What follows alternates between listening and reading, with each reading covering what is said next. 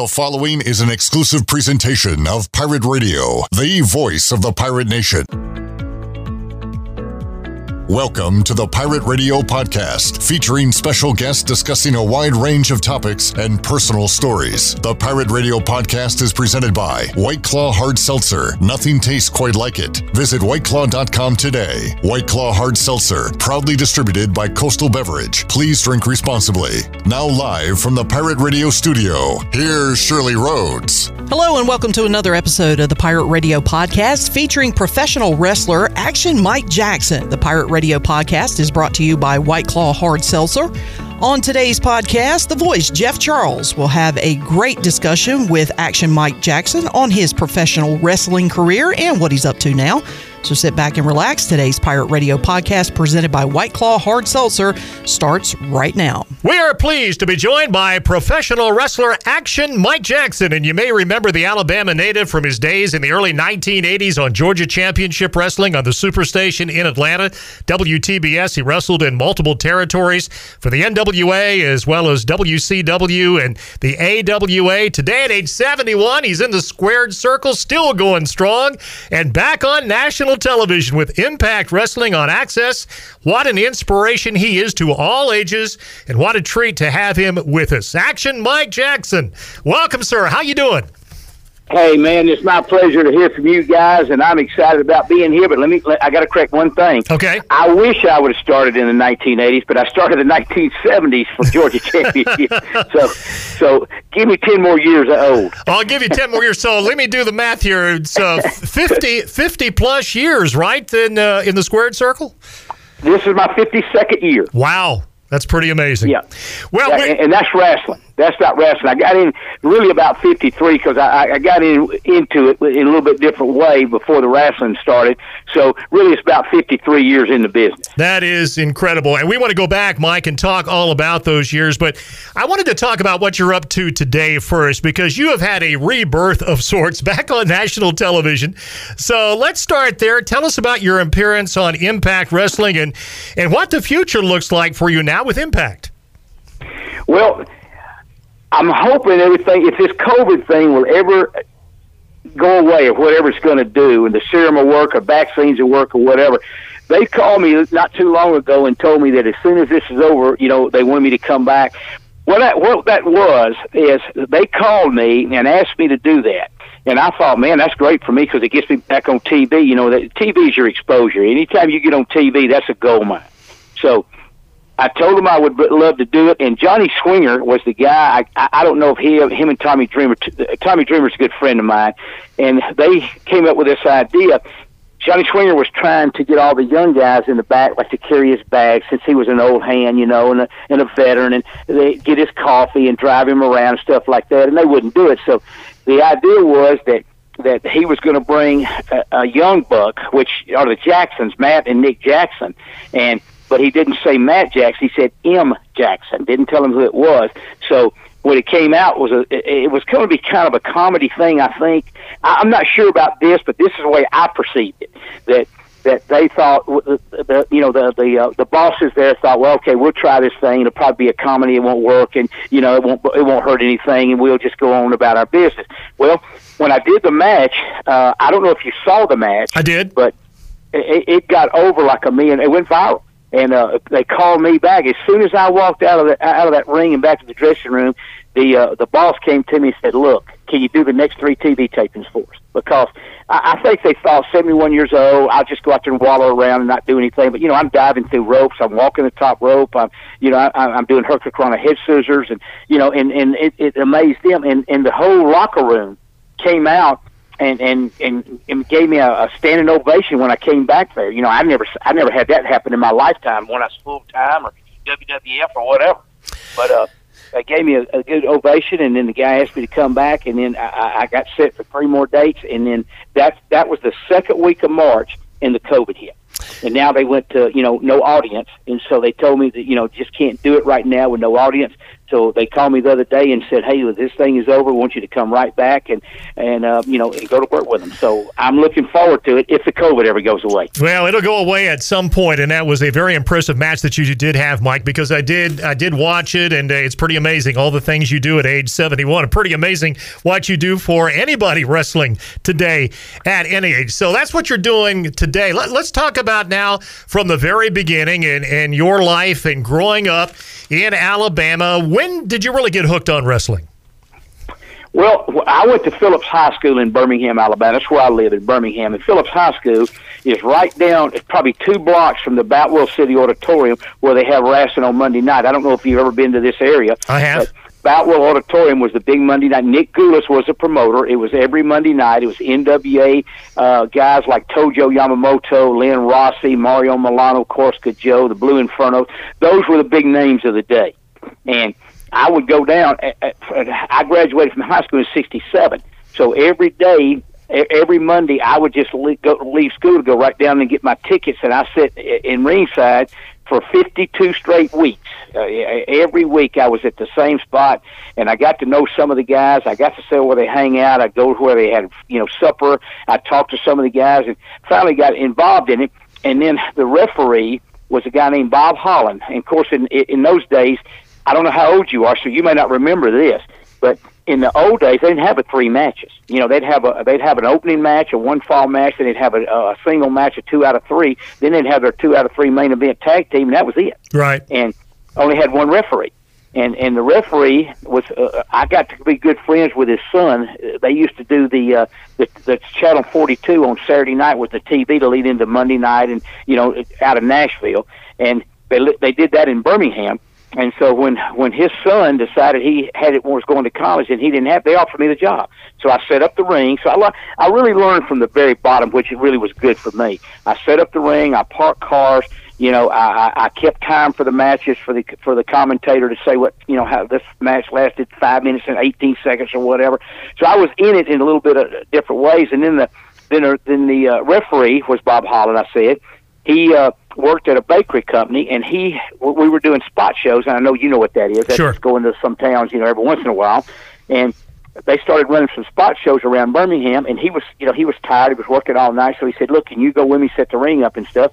I did, and then uh, and then uh, uh, finally he was too tired. He, he said, "Look, can you referee this match?" So I refereed a match, and so I, I kind of got into it from the very, very bottom, and then then after I refereed for a while, I thought, nah, I want to do this wrestling. So I, I got with an independent group. I, I couldn't get with Nick Gulas; he wouldn't hire me. So I got with an independent group and started doing little shows around here for practically nothing. Did that for 13 months. Uh, I, I can tell you exactly. I made. A, I think I made 113 dollars and 25 cents in all those months. But you know, I didn't care. I mean, this was like all young wrestlers. If there's anybody out there listening to this, young wrestlers, I mean, they'll tell you the same thing. I ain't about the money. It's just about me getting to do what I my dream. Well, the dream got old after about 13 months, and I thought I need to make some money for this stuff. So Nick Gulas hired, me and my tag team partners got him Tony Ledoux, and we did it. We we were the Birmingham duo, and we wrestled full time. Moved to Nashville, and we wrestled full time every night. Sometimes two, three times on Saturday. You know, do TV and then go to a house show, and so that's that's kind of much, pretty much how I started. We quit our jobs and, and you know, hey, went off to win the world. win, so, that, yeah, that's going to be the next champions of the world. That's amazing. Here we are now, 53 years later. We're visiting with Action Mike Jackson, a professional wrestler. And Mike, you were not the biggest guy in the world then, or even today. So, how many times were you told by the promoters and the people who ran the wrestling business you were too small? Well, it, at first that's the way it was, but in the in my day when I got in, my first match was 1972, June of '72, and everybody wasn't six foot five and 300 pounds and run a four four forty. I mean, uh, if you were 225 back in those days, you were a pretty good sized man. Of course, there was Andre and Haystacks Calhoun and some of those guys, just monsters. But most of the guys were, you know, anywhere from 200 to 225. So I, I only weighed 145 when I started, but I got up to 200 working out and, and, and, and eating the right stuff. And, but it was just too big for my frame. So uh, in the beginning, it, it wasn't that big of a deal because, you know, there wasn't a whole, whole lot of big guys in the business. It was pretty much everybody the same size. So what? it worked out pretty good, and I could do some stuff, and that was, you know, that's what they were looking for. If you were small, that's why I'm doing this. What I'm doing today, I, I I'm only I'm 71, but I know if I don't go out there and if I don't jump through ropes and I don't do hurricanranas and I don't walk top rope, nobody's going to hire. What are they going to hire me for? I can't body slam anybody, and you know I can't suplex anybody. I mean that's just that's a muscle thing that that I just don't do. So my my deal is to you know is to move quick, to to do stuff that nobody else is doing. Hopefully, and, and the good thing, I was doing this. I was doing this in the '70s, and they're doing it now in the 2021s, and they think they they invented it. I was doing it 50 years ago. Yeah, absolutely, Mike. Uh, not, not only uh, have you been uh, so accomplished in the wrestling profession, but you're also an educated man. So, tell us a little bit about your education. I know you've got a couple master's degrees.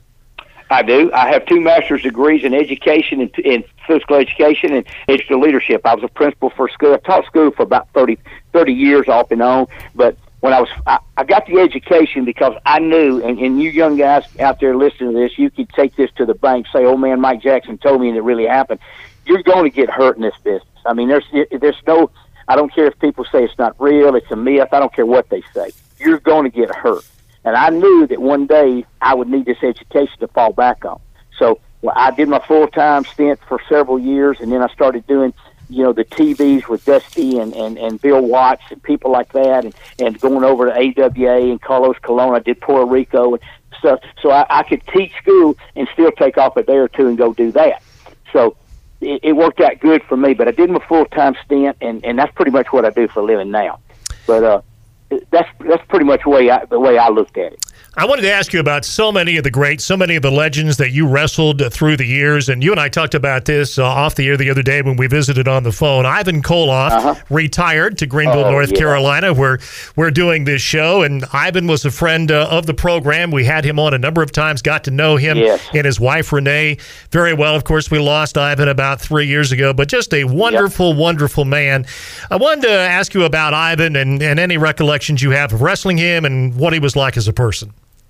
Well, when I first met him, I first saw him. I, I, I, I'm gonna be. We spoke at a church together, and I I shared this little testimony about Ivan. So Ivan could, uh, uh Ivan, if he's up in heaven listening, he won't be mad at me.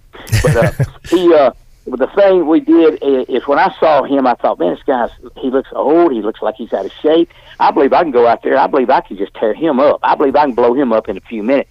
He liked to kill me. That man was in the best shape of anybody I believe I'd ever seen. He never got tired and he never slowed down. Everything he did was some kind of movement, and it's what they like for TV. You know, they want they want you to be moving. They don't want you to lay around with a headlock on TV. You know, you got to have some movement, action on TV.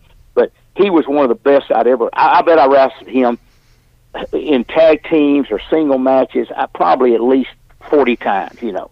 Yeah. Uh, like I said, we spoke. We did. We did some fan fest together, and uh, and he and I spoke at a church over in Rome, Georgia together. He had a great testimony. I get, I get, I just kind of opened up with a little testimony and prayer, and then he would come in and do the main service.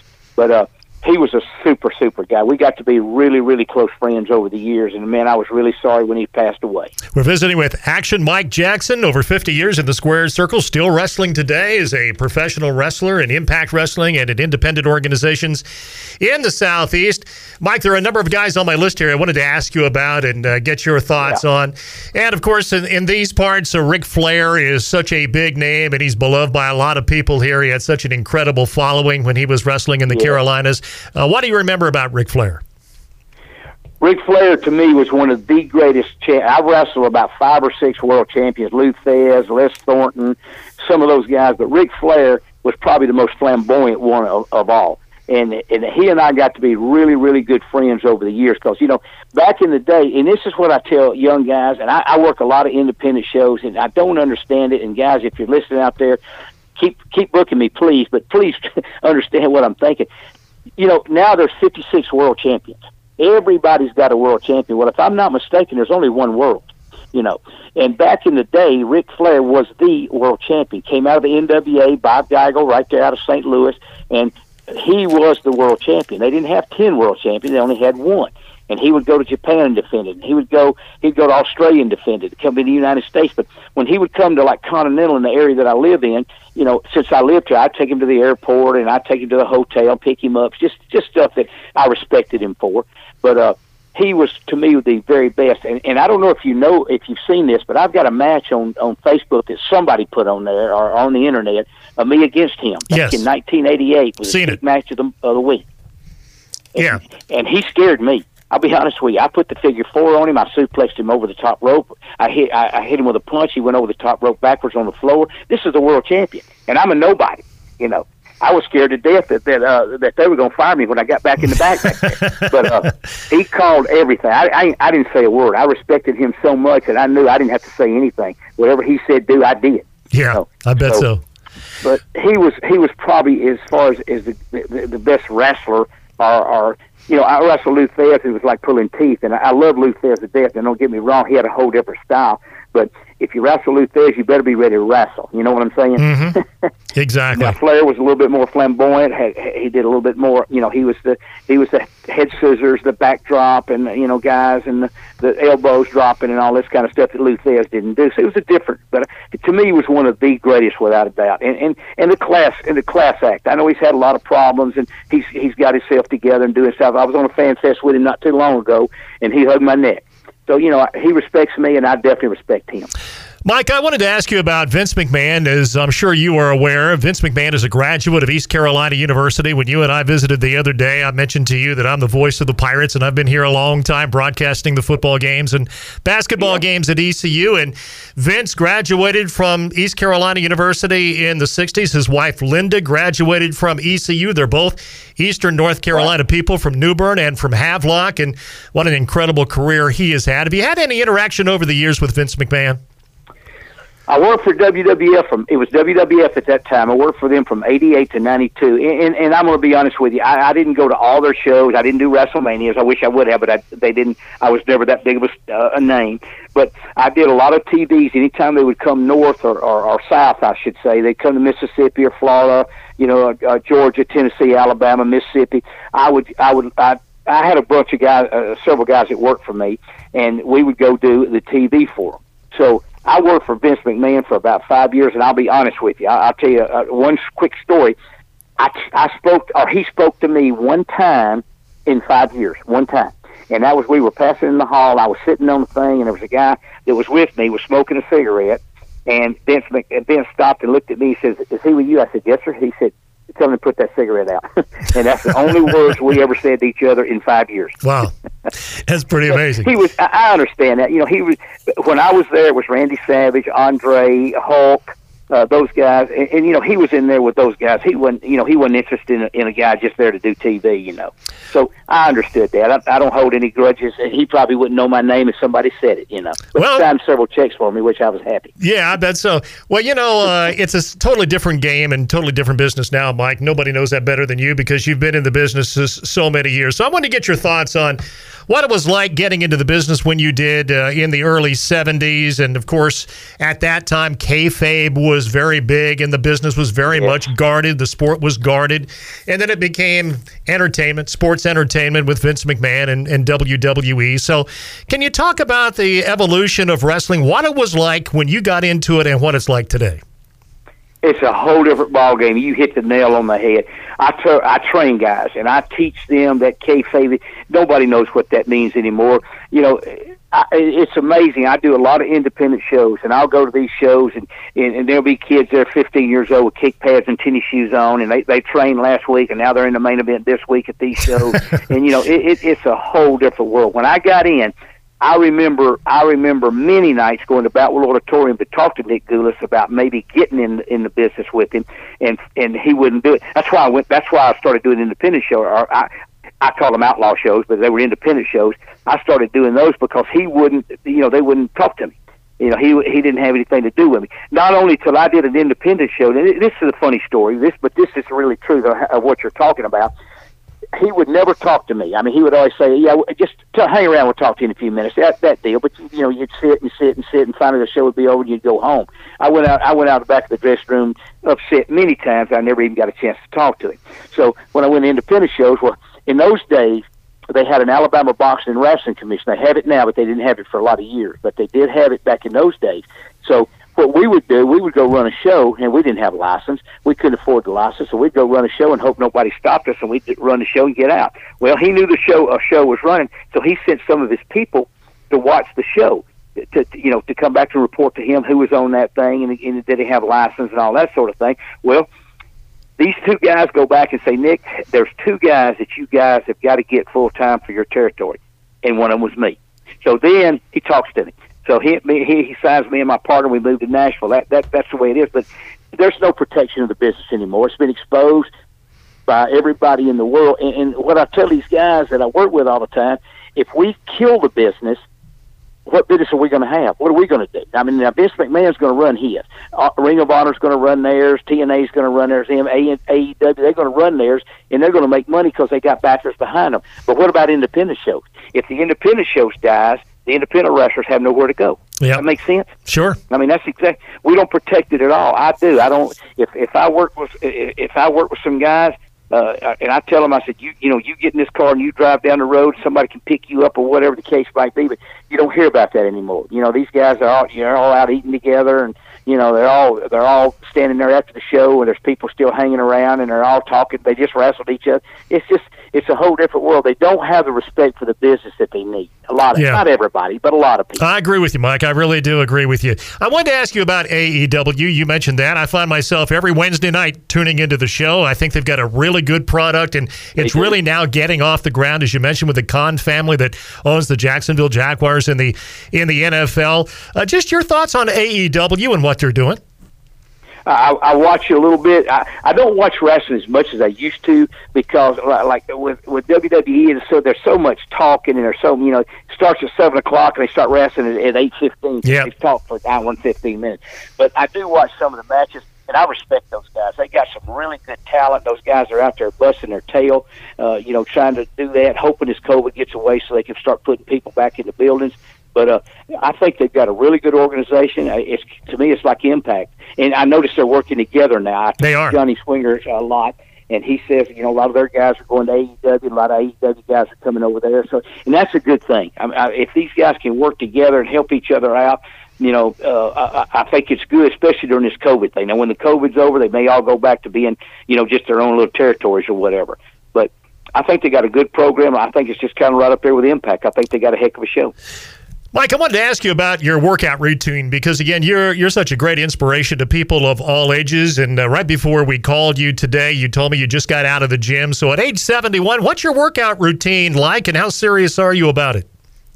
I go every day, even on Sunday after church. I go somewhere and work out at the fire station or my gym or wherever the case is. You know, I don't lift a lot of heavy weights because I'm not strong. And I'm not trying to be. I just try to tone up what I've got and for 71, I look okay. I, I'm not. I probably won't be in any magazines anywhere, but I feel like I look fairly well for 71. But uh, I do a lot of cardio. That's one thing I do. I do a lot of the bicycle. I do two miles on the bicycle every day, pretty fast, and then I do at least on the treadmill, at least you know, probably half a mile or something like that. You know, full speed, just to just to keep the cardio and the heart going. So I, I, I believe in working out hard as I can. I can. I take some good supplements and I take vitamins every day, and you know. But I will say this to you: uh, I, I, I can work out every day, but the good Lord's blessed me. I, I'm really blessed. I, my health's been good. My cholesterol is good. My blood pressure is is almost perfect. Even my doctor says, you know, uh, he even says, you know, we all my patients were like this at, at young ages, you know. So watch what you eat and doing stuff like that. But I believe in it pretty pretty much. But the good Lord has really blessed me on this and helped me out health wise. Well, what is amazing is the way you can walk the tight uh, the top rope all the way around the ring. And if folks go uh, to uh, the internet and they can see you do that, uh, you're doing that at age 71, which is absolutely incredible. Have you always, Mike, been able to do that? Well, if I don't fall off, it looks real good. but I have been known. I have fallen off several times. But uh, when I was when I was working my way through college before I got into wrestling, when I was 17, 18 years, I was working for the highway department, and I, I've just always had this, this this sense of balance. I guess the good Lord gave me that too. I guess I don't know, but I, when I would work, we were working on these uh, interstates. They they were building in these high beams, and nobody in the in the in the the the party would would walk these things. You had to measure them with these rods and all, and you had to walk. And I was probably 100, 150 foot above ground, and nobody would get on these things. And they weren't very wide. They were probably, oh, maybe six, eight inches wide. Wow. Well, it didn't bother me, so I just took the thing and did it. So when I started wrestling, I thought, you know, I saw the Undertaker do one step or two off that thing, in which he's that was tremendous man that age, and, and, and many hip surgeries that he had. He's one of my favorites. But uh, I thought I'm gonna try it all the way around, and I figured if I hold that guy's hand and twist that uh, twist his wrist hard enough, he'll stay right beside me, and kind of help me balance. Yeah. But uh, I've been doing it for I guess, uh, gosh, probably the last 35 or 40 years anyway. Well, Mike, I wanted to ask you a personal question about your motivation and any advice you have, really, for people of all ages, maybe especially for for older people, because you're in tremendous physical condition, and obviously, in, in visiting with you on the show here today, you have a great positive mental attitude. Uh, tell us a little bit about your philosophy for life, both physically and mentally, and what keeps you motivated every day. Well, uh, in the as far as the wrestling business, you know, yeah, I, I, I tell this to people all the time, and, and a lot of guys will never understand this. You will. You're you're been in, you're in the business, so you're going to understand it.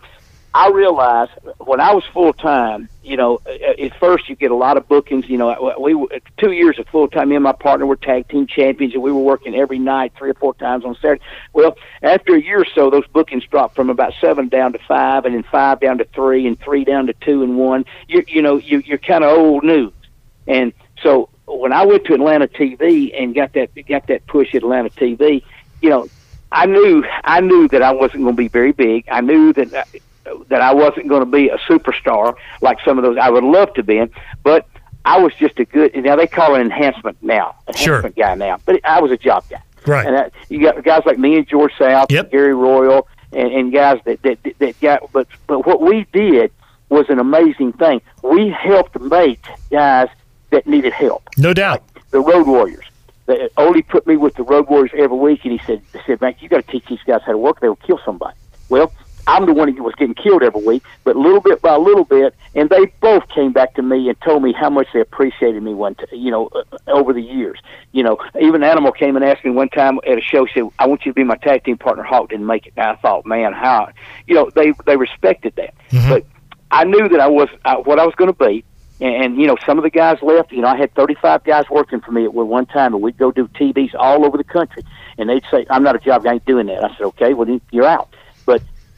We had the right attitude, or I did. Some of them didn't, but I had the right attitude. I knew what I was there for. My job was to make this guy the very best he could be because he was going to go to the Omni or he was going to go to the Superdome or he was going to go somewhere big and he had to draw money or he was going to be fired.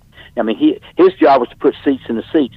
I was the opening match, but through doing that, I got to work, you know, at the Omni Superdome, uh, the, uh, the big civic centers. I mean, I I was the first or second match, but I like that. I, even though on independent shows nowadays, I don't do main event. If they come up and say, "Well, your last match," I say, "No, put me second or third. I want to get it while the people are fresh. I don't want to wait till they're all spelled out." Sure. But you know, I knew what I was. I accepted it. You know, you know, it, Rock comes up with all these little one-liners. Yep. And if all the guys in this business, especially the young guys in this business, would would just stop and listen to him, and he's telling us stuff behind the scenes. He said, "Know your role." Well, I knew it. In the '74, I realized I'm a job guy, and that's what I'm going to be because I'm not. They're not going to put me on the top of the Omni. That's Tommy Rich's job. That's the superstar's job. My job is to go out there and do the very best I can, and they respected that and the guys respected me. And a lot of guys, I mean, they come. You, you talk about Ric Flair a minute ago. Ric Flair asked to work for me with me several times because he knew it would be a good match. And Sure. he knew I'd, I'd be there whenever whatever he needed. You know. Mike, uh, all these years in the ring, I know you're in tremendous physical condition, but what's your body feel like when you wake up in the morning after taking bumps for 50 years?